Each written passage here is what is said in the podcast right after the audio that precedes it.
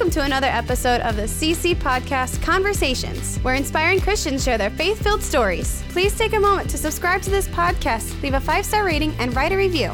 This helps push our content to a broader audience. Are you new to listening? Check out our other podcasts. First, the CC Podcast Daily Dose Devotions, where we're walking through the Bible focusing on short clips of Scripture. Second is the CC Broadcast, where our weekly radio programming is archived. These podcasts are available wherever you're listening or at ChristianCrusaders.org.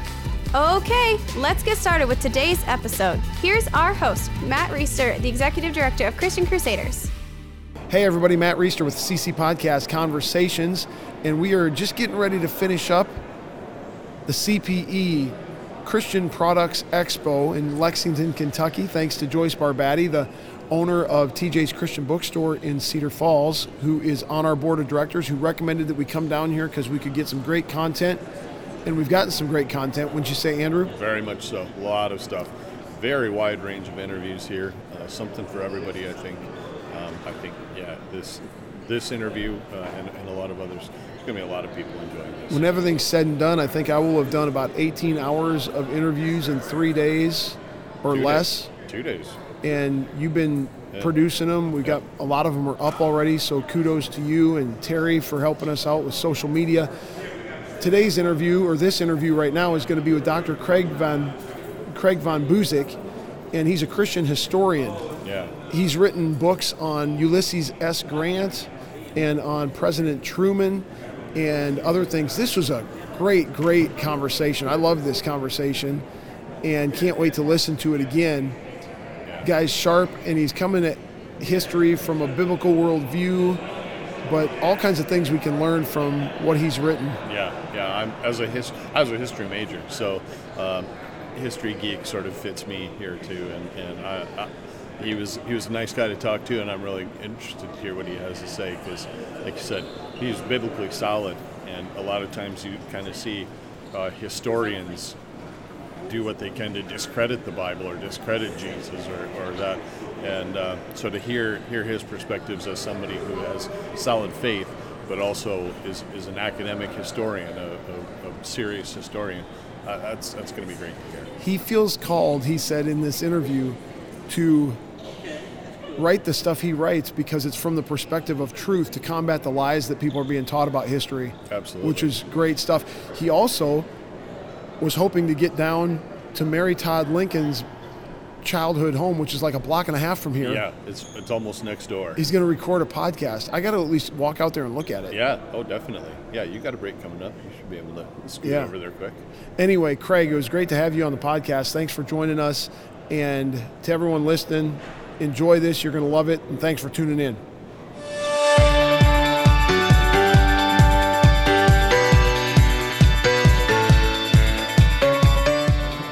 Hey, everybody, Matt Reister here with the CC Podcast Conversations. I'm at the Christian Products Expo in Lexington, Kentucky, and I'm with Dr. Craig Von Buseck.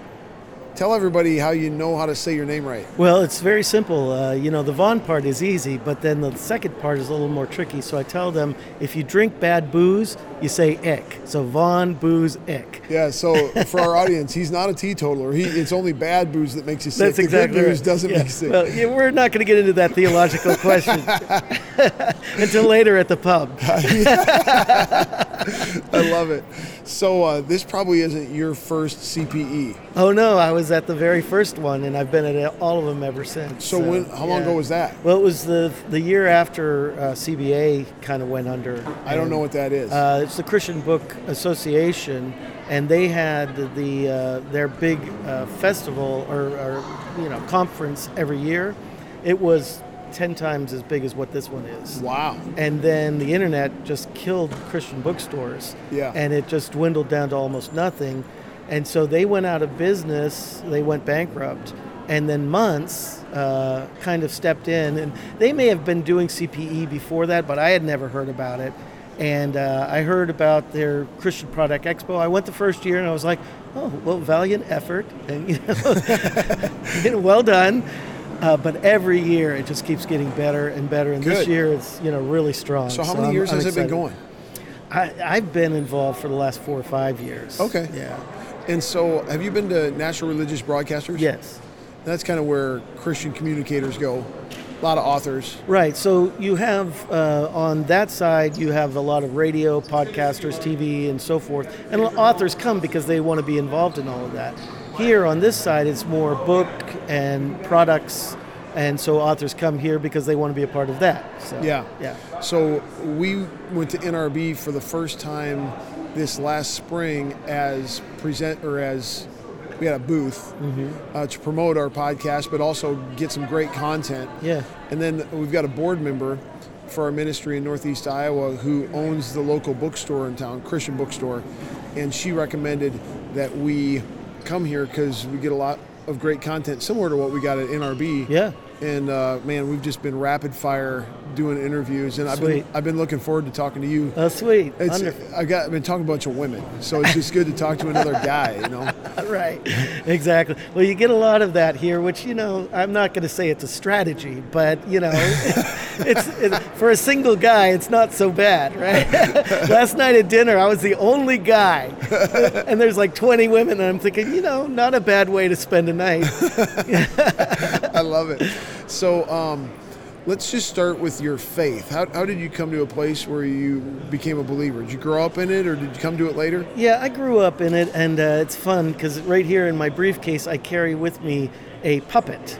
And it is actually plastic little puppet because I had prayed. My parents brought home. They would bring home these from uh, you know prayer meetings and things. Uh, these Christian comic books, and this was in the early 1970s.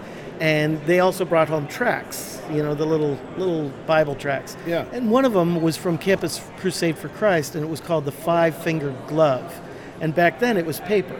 Yeah. And it was the four spiritual laws, and then the thumb was the prayer of salvation. Okay. And so, just by myself, at the leading of the Holy Spirit, He Wow. had me, you know, pick this up. It was sitting on the table, and I laid there with half of my body in the dining room and half of my body in the living room, reading this tract.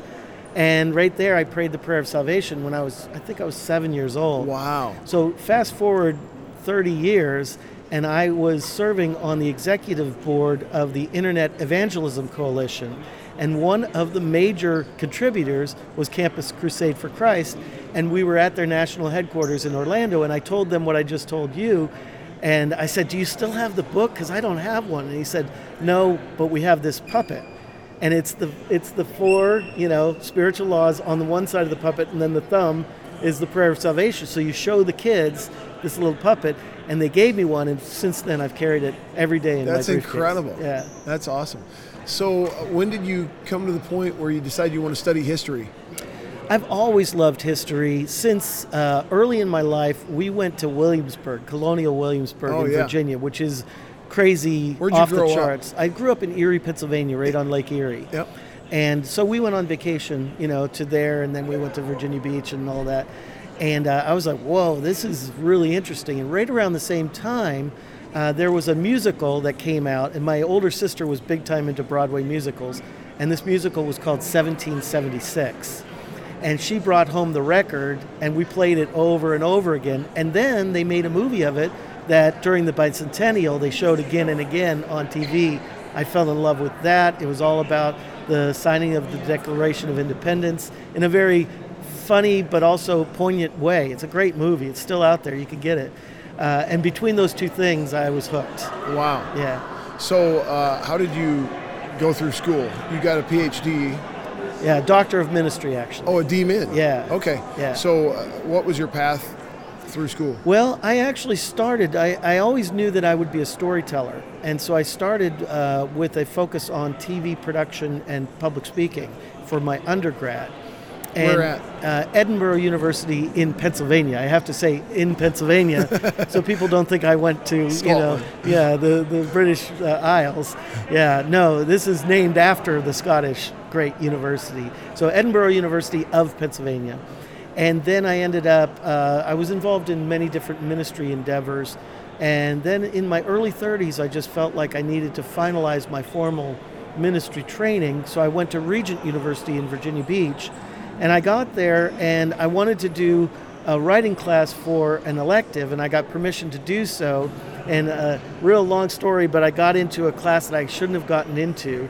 And the reason was that they had scheduled a class for graduation that was at the same time. So all the people that would have taken this class couldn't take it, and I got in, which was really a wonderful thing because my professor was a former New York Times editor and reporter named Bob Slosser, who helped start CBN News, and then he was president of Regent University, and he was my professor, and he kept saying, "Make writing your ministry." Not just a, ha- a, you know something that you do on the side or something you do for a job. Make it your ministry, hmm. and that really hit me in my heart. And I found out that they did a joint degree, divinity and journalism, and so that's what I did for my master's program. Got hired at CBN as a writer, then I went on staff at CBN.com, and then I went back to do the Doctor of Ministry later At Regent? at Regent. Yeah. So when you're at CBN, tell us about what you did there. Well, I started out as a staff writer. Christian- Christian Broadcasting Network. Yeah. They're the ones that do CBN, uh, CBN News and 700 Club. Is that like uh, Paul? That's Pat Robertson. Pat Robertson. his- he's now retired, but his son Gordon Robertson. That's right. Is the CEO. I was thinking of TBN. Yeah. That's the Paul whoever. Yeah, Paul. Yeah, the the other. that other Crouch. family. Crouch. Yeah. Crouch. Yeah. Yeah. So, at any rate, um, so I worked at CBN uh, first as a staff writer, and then um, I moved over to be the spiritual life producer for CBN.com, uh, which is one of now one of the top ten religious websites in the world. And so then I became programming director and then ministries director. So I worked there for a dozen years. Wow. Cool. I also, I also saw in your in your bio you're doing some work with Focus on the Family. I am now, yeah, I'm now digital content manager uh, for Focus on the Family, part of their website. So you can do that from anywhere. Where are you at? I'm I'm in Colorado Springs. Okay, Yeah. cool. They want me to be there. Yeah. Which I, don't mind. Yeah, it's a beautiful place. Yeah. I spent uh, seven years working for Iowa's Family Policy Council, Oh wow. Okay. which is now called the Family Leader. Yeah. But those were all kind of the brainchild of Focus on the Family yeah, back in the day. I and remember. Yeah, absolutely. So a lot of uh, touch points out there, and we. Do you remember a uh, biblical worldview curriculum called the Truth Project? I do. Very, Yeah. well- very, very much so. So I think in 2007, when we had our FPC convention, uh, Tackett was out there to kind of unfold that, unveil that for us, and trained all of us, and Excellent. took that all back.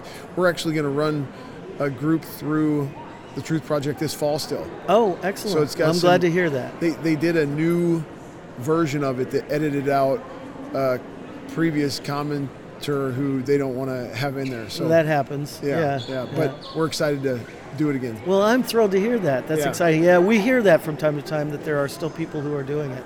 Cool. Yeah. So, history, and now you've written. Are these? Have you written more than these books, or just these three? Uh, no, I've written 15 books altogether. Uh, some are in print, some are out of print, some are ghostwritten, and so forth. But Yeah, these yeah. are uh, three of the most recent. So, are they all? Uh, we've got two on Ulysses S. Grant, and one on President Truman. Are all of your books uh, secular figures from history and historical in nature, or Actually, I started out uh, because of my ministry background. I started writing Bible teaching books. Okay. And I actually do have a Bible teaching book coming out later this year. Okay. Uh, which I haven't had for a dozen years uh, or 10 years, uh, but it was in the drawer, and I said, you know, it's half finished. I'm going to finish this book. So that one's called Walking in Faith, the Peter, Paul, and Mary Principle. And that'll come out later this year from Elk Lake Books. Uh, but for the last 10 years, I've been focused primarily on history, biography, narrative nonfiction, and, and that type of thing. interesting. So, but you're kind of highlighting these three. Yeah, right these are the most these kind of- recent. yeah, Okay. and the ones that uh, the two books, I Am Cyrus, Harry S. Truman, and the Rebirth of Israel, and Victor, the Final Battle of Ulysses S. Grant, are both have been both highly uh, rated by the critics, uh, and they've won some pretty prestigious awards. So, wanted to share about those. So Grant, um, you've obviously been to his boyhood home in Gal- Galena, Illinois. Uh, I have not been to Galena. That was his adult home. Oh, Uh, okay. I've been to his birthplace, which is uh, right on the river outside of Cincinnati on the Ohio River, Oh, okay. uh, Point Pleasant. And then Richburg is ju- is like a half hour from there, and that's where he grew up, where his father was a tanner, and where he hated the smell of the animals being killed and the hides being tanned, and that started a, a lifelong aversion to blood. And whenever he ate steak, he had to have it almost like shoe leather because he couldn't stand it. So he didn't like blood. He was okay in the midst of the battle, but before or after, he didn't want to see like the surgeries or anything like that. It Incredible. actually made him sick. Yeah. So, uh, Victor and Forward, what what are the focuses of both of those? So Victor is the last two years in Grant's life, and many people are not aware that uh, they didn't have a presidential pension for U.S. presidents until after Harry S. Truman. And uh, the Congress had blocked Grant from receiving his uh, military pension. So here he is, two term president, savior of the Union, he has to go get a job. And so his son had partnered with a guy in a law firm on Wall Street called Grant Ward. And so they asked if President Grant would come on kind of like the salesman, you know, go get all your rich and powerful friends to invest, which he did. And they were making a ton of money. It was very successful. The only problem was that their business partner, Ferdinand Ward, was running a giant Ponzi scheme the whole time. And so after a few years, everything collapsed. Grant thought he was worth more than a million dollars, and overnight he had exactly $80 to his name. Uh, he did have some houses here and there, but you know those are concrete a- assets; they're not liquid assets. He didn't have cash to buy groceries. It, it's a crazy story, and so not too long after that, uh, he finds out and is diagnosed with incurable throat cancer. So now he's bankrupt and dying. He's very concerned about his wife Julia. How she's how is she going to be cared for after he dies? Many people had asked him to write his memoirs. He never wanted to do it because he was a good Methodist. And you don't brag about yourself and you don't go after your political enemies. And so he never did it. Plus, he thought he was a millionaire. I don't need to write a book. Now he needs money. And so he partnered with his good friend, a guy you might have heard of. His name was Mark Twain. And uh, Mark Twain had his own publishing company. And uh, so they worked together. And actually, Grant did all the writing. Ron Chernow confirmed that. Ron Chernow is the guy who wrote um, the uh, Hamilton book, which became the big Broadway Yeah, musical. yeah. He then wrote a book about Grant. And he went to the National Archives and asked to see the manuscript of Grant's personal memoirs because there were a lot of people who thought, oh, this must have been written by Twain because it's just so good. Yeah. He pulled it out, and it was almost all in Grant's handwriting. The only thing that wasn't were Twain's little notations in the sidebars, not a lot. And then towards the end, Grant was dying of cancer and was so weak that they hired a stenographer named Dawson. And you see Dawson's handwriting at the end. What But is that a- transcript worth? Uh, oh, can you imagine? It's in With- the National Archives. With, with right? Twain's notes? and Grant's handwritten. That's insane. I know, crazy. So, you know, Chernow confirmed that yes, this was all written by Ulysses S. Grant. He finished the memoirs four days before he died.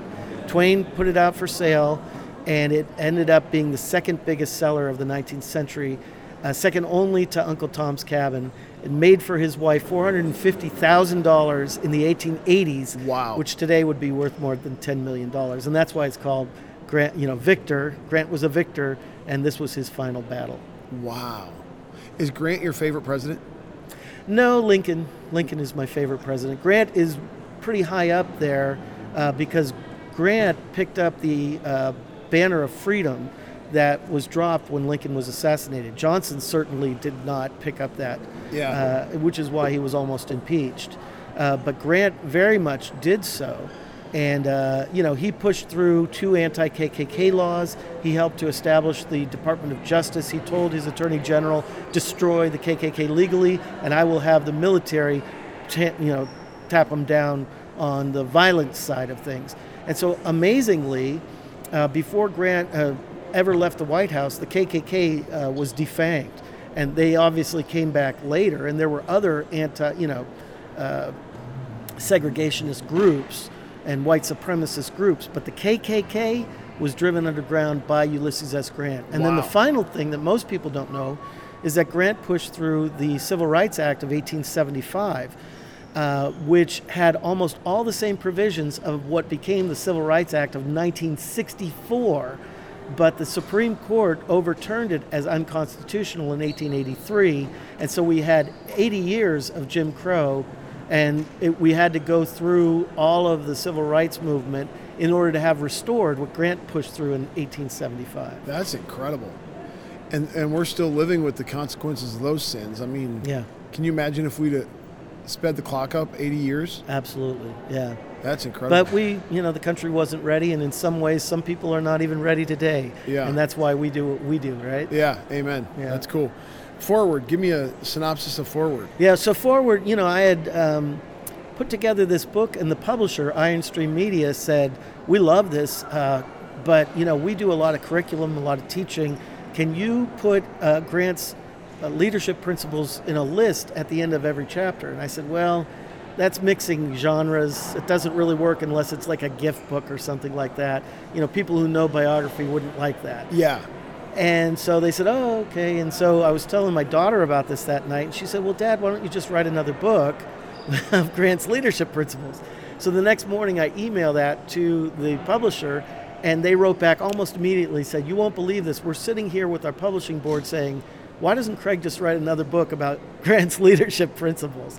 So I go through all the things that I learned in my two plus years of researching Grant and come up. For up Victor? for Victor. Yeah. And I write this as a companion book. Wow. So does your daughter get some of the cut? She does, absolutely. Yeah, good. yeah. Um, now I'm really intrigued about this one. We've got uh, President Truman on the front with a Israeli flag behind him. The title of it is "I Am Cyrus." I asked you. I mean, it it makes it seem obvious that Truman said, "I am Cyrus," but I can't figure out why would Truman say, "I am Cyrus." Yeah.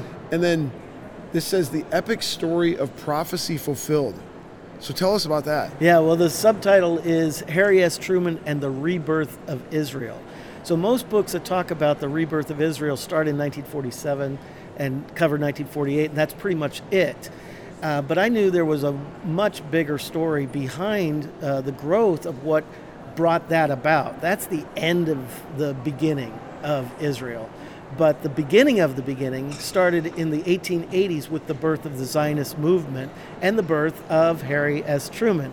They were both born in that decade, and so I tell those two parallel stories, braiding it back and forth until we come together when Truman is president and he has to decide will the United States recognize this new little teeny nation the size of New Jersey? Now, almost everybody in his uh, of his advisors said don't do it. The State Department 100% said don't do it. There were only a handful, three or four advisors that told Truman you should do that. And the reason was they were afraid of making the Arabs angry.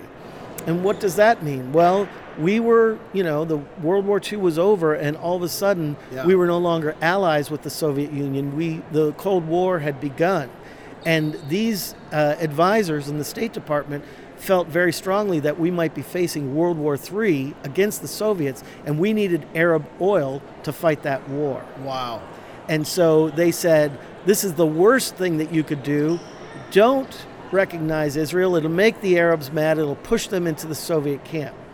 Well, the thing about Truman was that he had Coke bottom bottle glasses. Yeah. You remember those big, thick Oh, yeah, glasses where yeah. your eyes were magnified? His, he was almost blind without these glasses. Joe Paterno had the same ones. Right, exactly. Yeah. and so when he was a child, his parents were poor dirt farmers, and they said, You cannot play football, you can't play basketball, you can't wrestle, because we can't afford to buy you new glasses. They're too expensive. And so what did what did Truman do? He learned how to play the piano, which he was a great pianist, but he also read every book in the Independence Library because he was a voracious reader, because that was what he was able to do. So Harry Truman understood history and geopolitics better than many of the people in the State Department. And he knew that, first of all, it would be good for the United States to have a presence in the Middle East, which we didn't have at that time. Mm. And second of all, he will also had read through the Bible multiple times, like six or seven times. Wow. And he knew what God's word said. You know, we talked about prophecy fulfilled. Yeah. The word of God said that these people would be regathered and that the desert would bloom. And he knew that God had said, I give unto you, uh, God speaking to the nation of Israel in the Old Testament, this land as an everlasting inheritance. Mm-hmm. And he would come back to that. Now, that was not the driving force, but it was one of the parts of his consideration. And so he was trying to decide what he was going to do uh, whether he would recognize them or not. And there was tremendous pressure. A lot of the Arabs were pressuring him, the British were pressuring him, and some of the Jewish leaders were being rude to him. And so the pressure got so great, he closed his doors and said, I'm not talking to anybody. Well, the problem was the vote was get, about to come up in the United Nations, and the Zionists are panicking because they don't know what Truman's going to do. And so they're trying to get uh, Chaim Weizmann to go talk to him. Chaim Weizmann was the Benjamin Franklin of the Zionist movement. He was the one who convinced the British to do the Balfour Declaration after World War I, or during World War I. But Truman wouldn't let him in, even though he liked Weizmann. He had been so offended that he wouldn't let anybody in. So the Zionists are like, what are we going to do? And then somebody said, oh, wait a second. Didn't Harry Truman have a men's clothing store and his business partner was Jewish? Oh. And his name was Eddie Jacobson. Well, they had remained, it went bankrupt in a post war, post World War I recession, but they remained like brothers. And so somebody calls up Eddie in Kansas City in the middle of the night and says, We need you to go talk to President Truman, explain what was happening. On his own dime, Eddie flew to the White House, came in unannounced, talked to President Truman's secretary, Matt Connelly, and said, I'm here to see the, the boss. And uh, Connelly said, Well, that's fine. You know, he's got time right now if you want to go in. Just don't talk about Israel, uh, or not Israel, they didn't call it that at that time. Don't talk about Palestine and that whole thing with the, the Jews. And Eddie Jacobson said, That's the only reason I'm here. And he turned and walked in the door of the Wow. Oval Office. This is all true. And he sat down, and you know, they had niceties and all that. And then he starts to talk about, you know, Harry, you need to see Chaim Weizmann. And Truman got angry. And he never got angry. You know, Eddie was this gentle soul. Yeah. And Truman never did. But for the first time, he's given this, you know, cold shoulder to his best friend. And Jacobson actually started tearing up. He thought, right now, my best friend is the worst anti Semite in the world. And so he's trying to think, what am I going to say? What am I going to say? And he sees a statue of Andrew Jackson, because they were from Jackson County, Missouri. Okay. And, and Truman, when he was a county commissioner, had put this statue in front of the courthouse. Now he had a, a little miniature Yeah. in his office. And Eddie got an idea. He said, I see the statue of Andrew Jackson here, Eddie, or, or President Truman. And uh, all our lives, you told me how he's your big hero. He said, Do you know who my hero is? And Truman said, No, Eddie, you've never told me that. He said, My hero is Chaim Weizmann. He's an old man. He's nearly blind. He's ill. He's waiting in a hotel room in New York City to see you, but you won't see him because some of our other leaders were rude to you. That doesn't sound like you, Harry. I thought you could take the heat in this place. and so Truman turns his, swivels his chair around and looks out the window at the lawn of the White House, tapping the desk. And Eddie said, I knew I had him. Wow. And Truman turns back around and he goes, Okay, you bald headed bleepity bleep, set up the meeting, but just don't tell anybody. So they set it up so that they snuck Weizmann in like a week later through a exit where the uh, press would not see him. And Truman uh, met with him for nearly an hour, and then they called Eddie back in, and the three of them talked for a little while after that. And later, Truman said, It was in that meeting with Weizmann and Eddie Jacobson that I made my decision to recognize the nation of Israel. Wow. So, a year after the recognition, in 1949, the chief rabbi of Israel comes to visit Truman in the Oval Office. And Truman says, Did you know what I did, how I was involved in the, in the rebirth of Israel? And Rabbi Herzog said, Oh, yes, you were placed in your mother's womb for this purpose. And Truman's eyes filled with tears, and he comes out around his desk and gets right in the face of the rabbi. And he says, Do you really believe that? And Herzog said, Yes. Like Cyrus of old, you were born so that the people of Israel could return to their homeland. Wow. So fast forward to, you know, Truman wins a second term. He finishes it out leaves the White House in 1953, and he's invited to speak at the Hebrew Seminary in Manhattan. And his Jewish business partner, Eddie Jacobson, is asked to introduce him. And Eddie Jacobson says, Ladies and gentlemen, I want to introduce you to President Truman, who helped uh, in the rebirth of Israel. And everybody claps. And Truman gets up to the lectern and he turns, after the clapping stops, he turns to Eddie Jacobson. He said, What do you mean helped? He said, I am Cyrus. I am Cyrus. and that's the name of the book. That's incredible. that is such a fascinating story. And when you understand, like you said, from a prophecy perspective, the importance of Israel being recognized Yeah. and the, the regathering of the people in that land. Yeah. And Truman was the first. It was 11 minutes after what had happened is that um, David Ben Gurion, who was the first prime minister and president, he held both offices in Israel, uh, he made the declaration that they were, you know, the British were leaving the mandate, and at midnight, that uh, the nation of Israel would come back into being after nearly 2,000 years of being out of, you know, being scattered to the nations. So at midnight, uh, the nation became, you know, the, it officially became the nation of Israel. 11 minutes later, in Washington, D.C., and in New York at the UN, they made the announcement that Harry Truman recognized the new nation of Israel, and he was the first. So America was the first to recognize the modern nation of Israel. That's incredible. So um, let's just talk about history in general. Yeah. Actually, before that, I, two questions. Grant and Truman, spiritually, where do you think they were at? They were both uh, strong believers. Okay. And you know, I mean, they lived in their life, and you know, they had their their proclivities. You know, just like all of us have our weaknesses.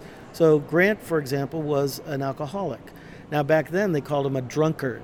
That was the term that they used in the 19th century, which was a negative term meaning you don't have enough character to not mess up your life. We now know it's a disease that some people have that alcohol, you know, AA calls it the alcoholic's gene. Some people have that proclivity to become an alcoholic and some people don't. In families, you have one brother who is not an alcoholic and another brother who is. Uh, it's not because of character, Yeah. although, you know, bad choices can lead to it, but it is a disease. Yeah. So Grant uh, overcame that, uh, a long, long period of overcoming that. But he was always a churchgoer. He was a strong Methodist, as I said earlier. Yeah. But when I was there at Point Pleasant uh, in Ohio, I was outside in the backyard and I see this bronze plaque, and it said, uh, dedicated to the Huguenot ancestors of Ulysses S. Grant. Well, those were the French Protestants, and sadly, they endured a lot of persecution. A lot of them were killed uh, for standing up for biblical truth uh, when the Roman Catholic Church was, you know, the power in France. And so they got scattered to all around the world. And uh, one of the places that they ended up was Ohio and became an ancestor of Ulysses S. Grant. So that came down into, you know, those those principles came down, and he was a uh, a man of character. I mean, again and again, you hear, you know, James Longstreet, who was his friend at West Point and then became his enemy, you know, as the second in command to Robert E. Lee in the Confederate Army in the Army of the of uh, Northern Virginia. He said there was no one with higher character than Ulysses S. Grant. Wow. And so you hear that again and again. Uh, but you know, he gave uh, sacrificially uh, to people in need. Uh, and then when he was president, there was a big Sunday school movement at that time. It would have been the 1870s, and they uh, came. It was during the centennial, you know, the centennial year, 1876. Grant was president, and they asked if he would give, uh, you know, make a, a speech or a message for the Sunday school movement and he said, and I'm you know paraphrasing here. It's in both book or it's in the in the leadership book. And he said, rely on the Bible and the truth of the Bible. It is the foundation of all the great civilizations of this world. Wow. Y- You, know, Yeah. y- you don't say something like that Yeah. unless you're really a believer. And what about Truman? Truman had read through the Bible seven or eight times. Yeah. His mother called them Lightfoot Baptists because they were Baptists who also liked to dance. and, you know, have a little bit of, you know, what we were talking about, the libations earlier, right? Go to the pub.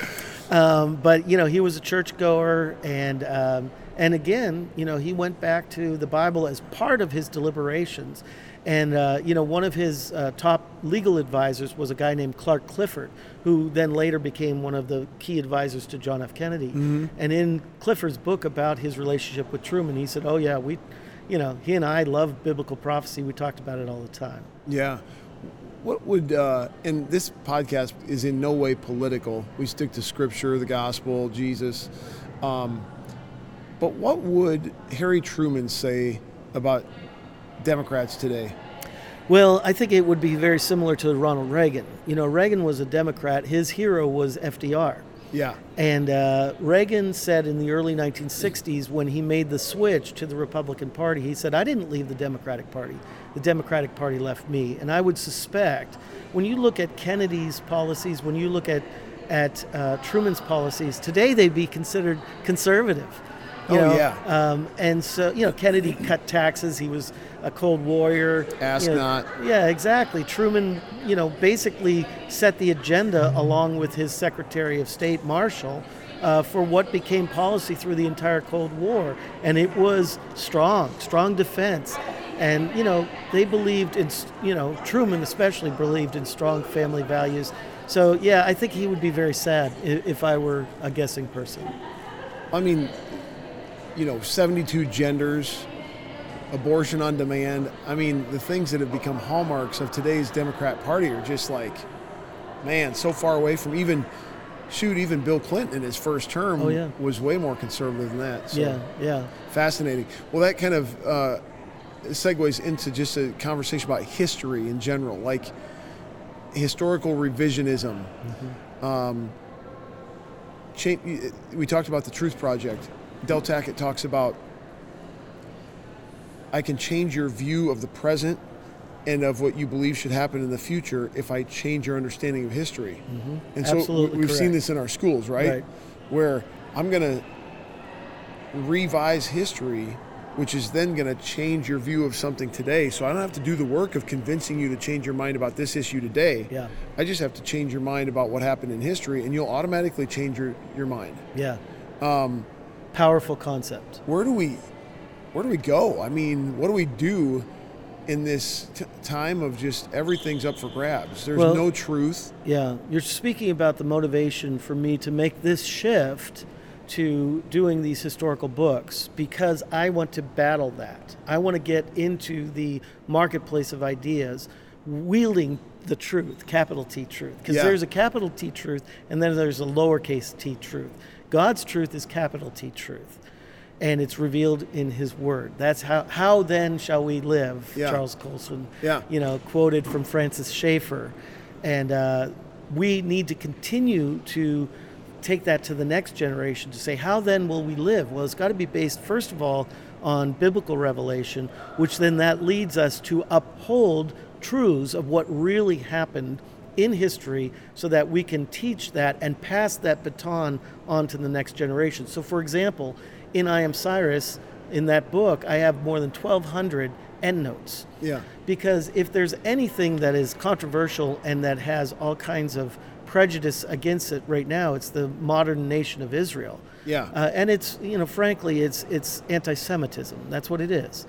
Uh, because if you really looked at things in a balanced manner, uh, having no mind in the matter, you'd have a whole different viewpoint than what uh, you know the more liberal side has said about Israel, about the rebirth of Israel, and about Israel to this day. Are, are the Jews and is Israel perfect? No, they've made their mistakes, but they stand on the bedrock Judeo-Christian values that make them a great and an important nation. They are a democracy. Mm. They do, you know, they have Arabs who are part of the Knesset you know, whereas almost all of the Arab nations surrounding expelled the Jews and told them, well, well, you've got your nation, now go back to it. Mm-hmm. And so we need to recognize that. And then the Grant book, I have 1,100 endnotes because I wanted, you know, so going back to the I Am Cyrus book, I had two goals in writing that book. One was to be able to put forth the argument of why it was just and it was right for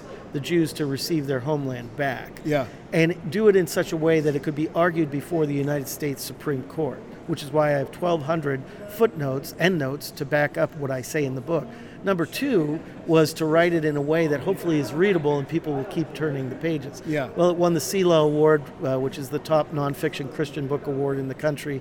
It was nominated by the Truman Presidential Library for the Truman Award. So I think I hit the, the mark on those things. But that was my goal so that when people read it, they would say, oh, I need to re examine this based on these facts from history. Yeah. So, um, news, media, historical revisionism. What advice do you have for parents who are trying to raise their kids to uh, think critically and sort through. You know, a bunch of kids are getting back on college campuses right now, all over the country. Right. They're going to be indoctrinated with all kinds of garbage that uh, is anti-God, anti-American, and you're doing what you can in your little corner of the world to combat that. You Right. said you want to fight that Right. with the truth. Um, what what should these parents be looking out for? What should these kids be looking out for? Yeah. What other gaps? What do, what do other people does the Lord need to raise up to play their role in combating this? Boy, that's a big question. Yeah, yeah. we'll, we'll approach it. I think it all starts with uh, relationship. Parents, first of all, have to have their relationship right with the Lord. Then their marriage has to be solid. So they need to make sure that that's where it needs to be because the kids are not going to listen to what they say if they are not doing it Yes. in their life. Yes. And so they need to make their marriage a priority and then they need to make the relationship with their kids a priority.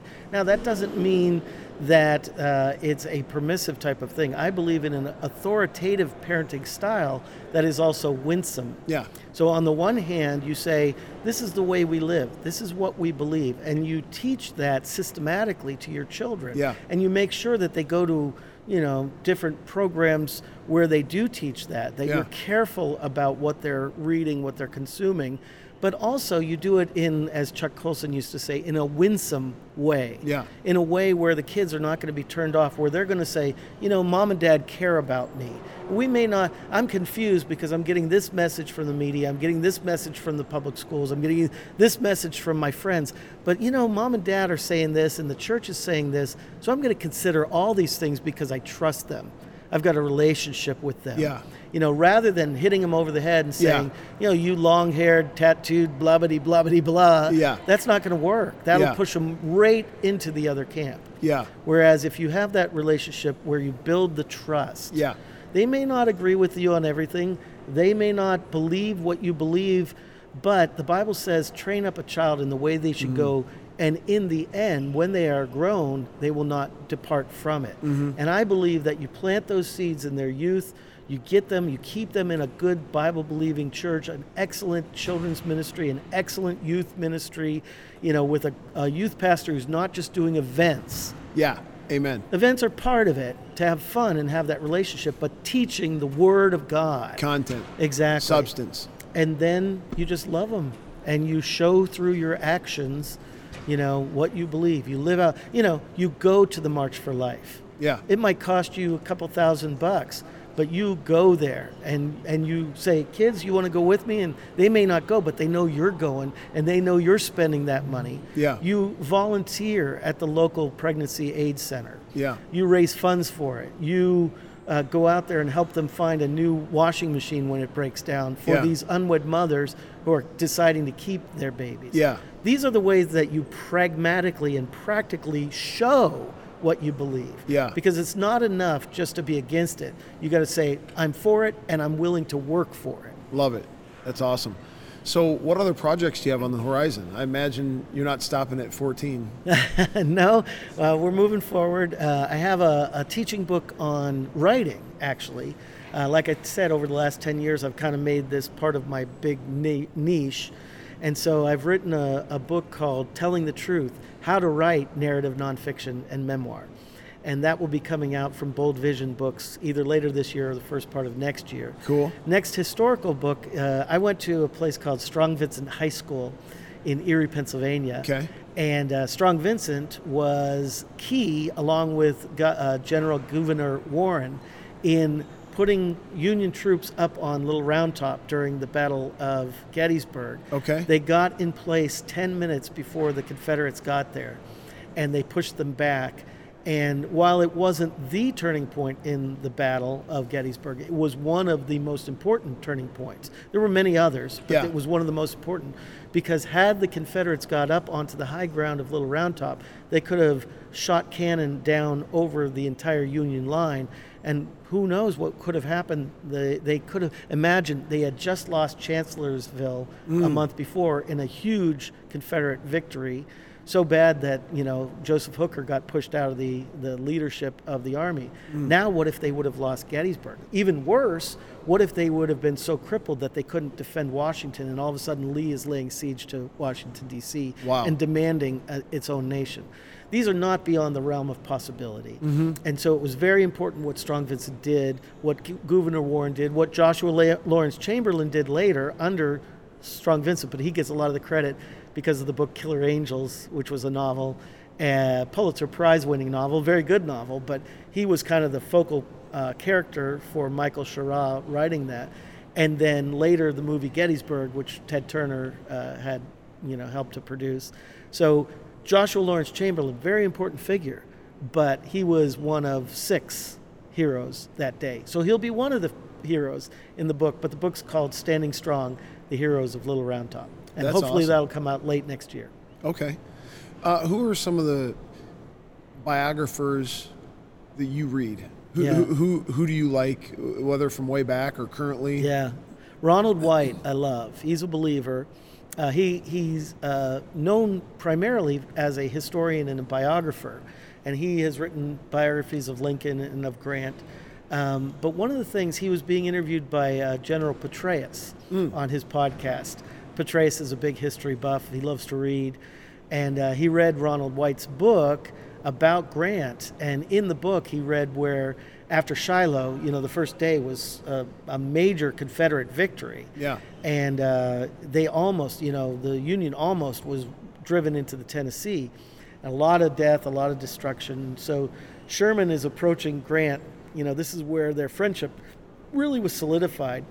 And uh, Sherman was saying, was thinking to say, you know, you need to retreat across the Tennessee and let's reform and figure out what we're going to do. But as he got closer to where Grant was, Grant was under this tree, it was pouring down rain, and uh, and he thought, no, I better not say that. And so he walks into into under this tree and he says, well, Grant, we've had the devil's own day, haven't we?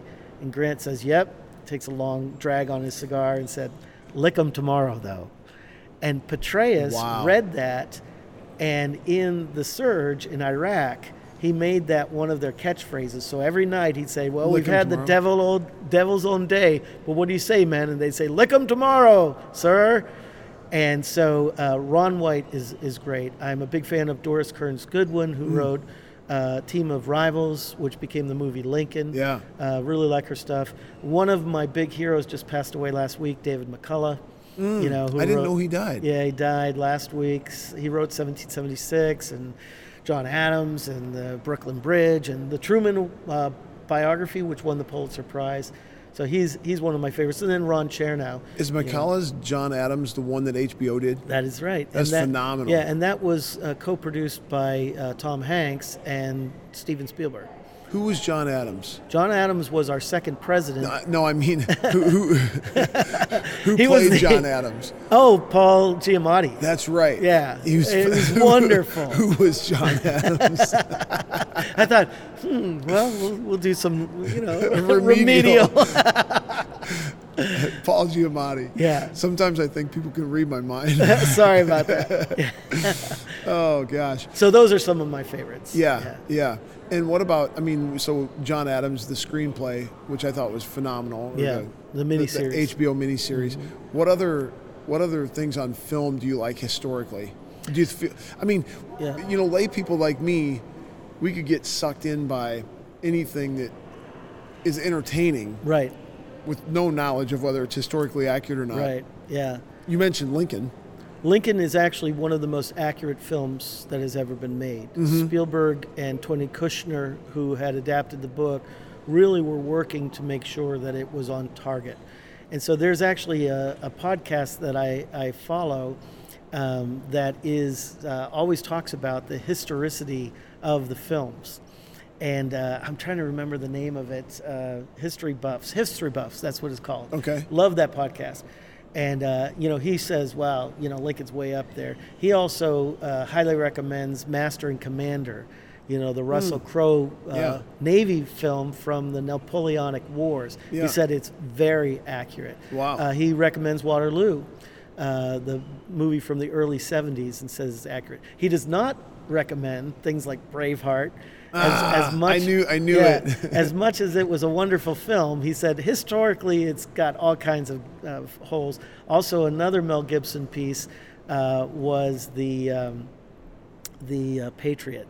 He said uh, it's full of all kinds of, of too bad. inaccuracies. Now there is there are historical things in it. So when I was living in South Carolina, outside of Charlotte, North Carolina, um, you know the Charlotte metro bleeds over into South Carolina. Yeah, yeah, yeah. So I was living about a half hour south of the city, and uh, one day I'm driving down the road and I see this big state, you know, historical marker about um, this massacre that happened in the Revolutionary War. So you know, being the history guy, I pull over and I read this, and here it was this colonel uh, of the uh, British after the fall of Charleston, he was chasing the American um, militia as they were trying to get away, and he caught up to them in Beaufort, South Carolina, and caused what was called Beaufort's massacre. Well, this guy's name was Tarlington, and in the movie they called him uh, Tavington, and he was the bad guy. But that bad guy was based primarily on this real historical figure who did this massacre. There's mass graves of these uh, American militiamen who had come down from Virginia and North Carolina, and they got massacred just over the border as they were trying to get away. Wow. Yeah, so there is truth in these movies, but there's also some you Yeah. know, literary license. Yeah. Yeah, but my son and I are working to adapt the Grant book, uh, Victor, into a 10 part uh, TV miniseries. Sweet. Yeah, so my son graduated from the film school at Regent University, my alma mater.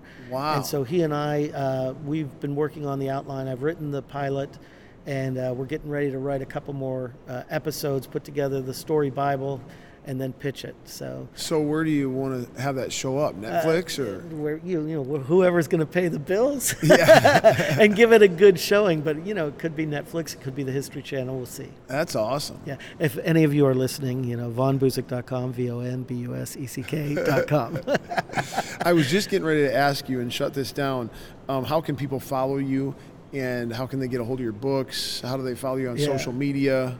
Yeah, well, the, the you know, I just told you the the website vonbuseck.com, which is my last name, V O N B U S E C K.com. Uh, all my books are available wherever books are sold, and you could get them all on Amazon. Uh, and then, as far as social media, I'm on, you know, you name it, I'm on it.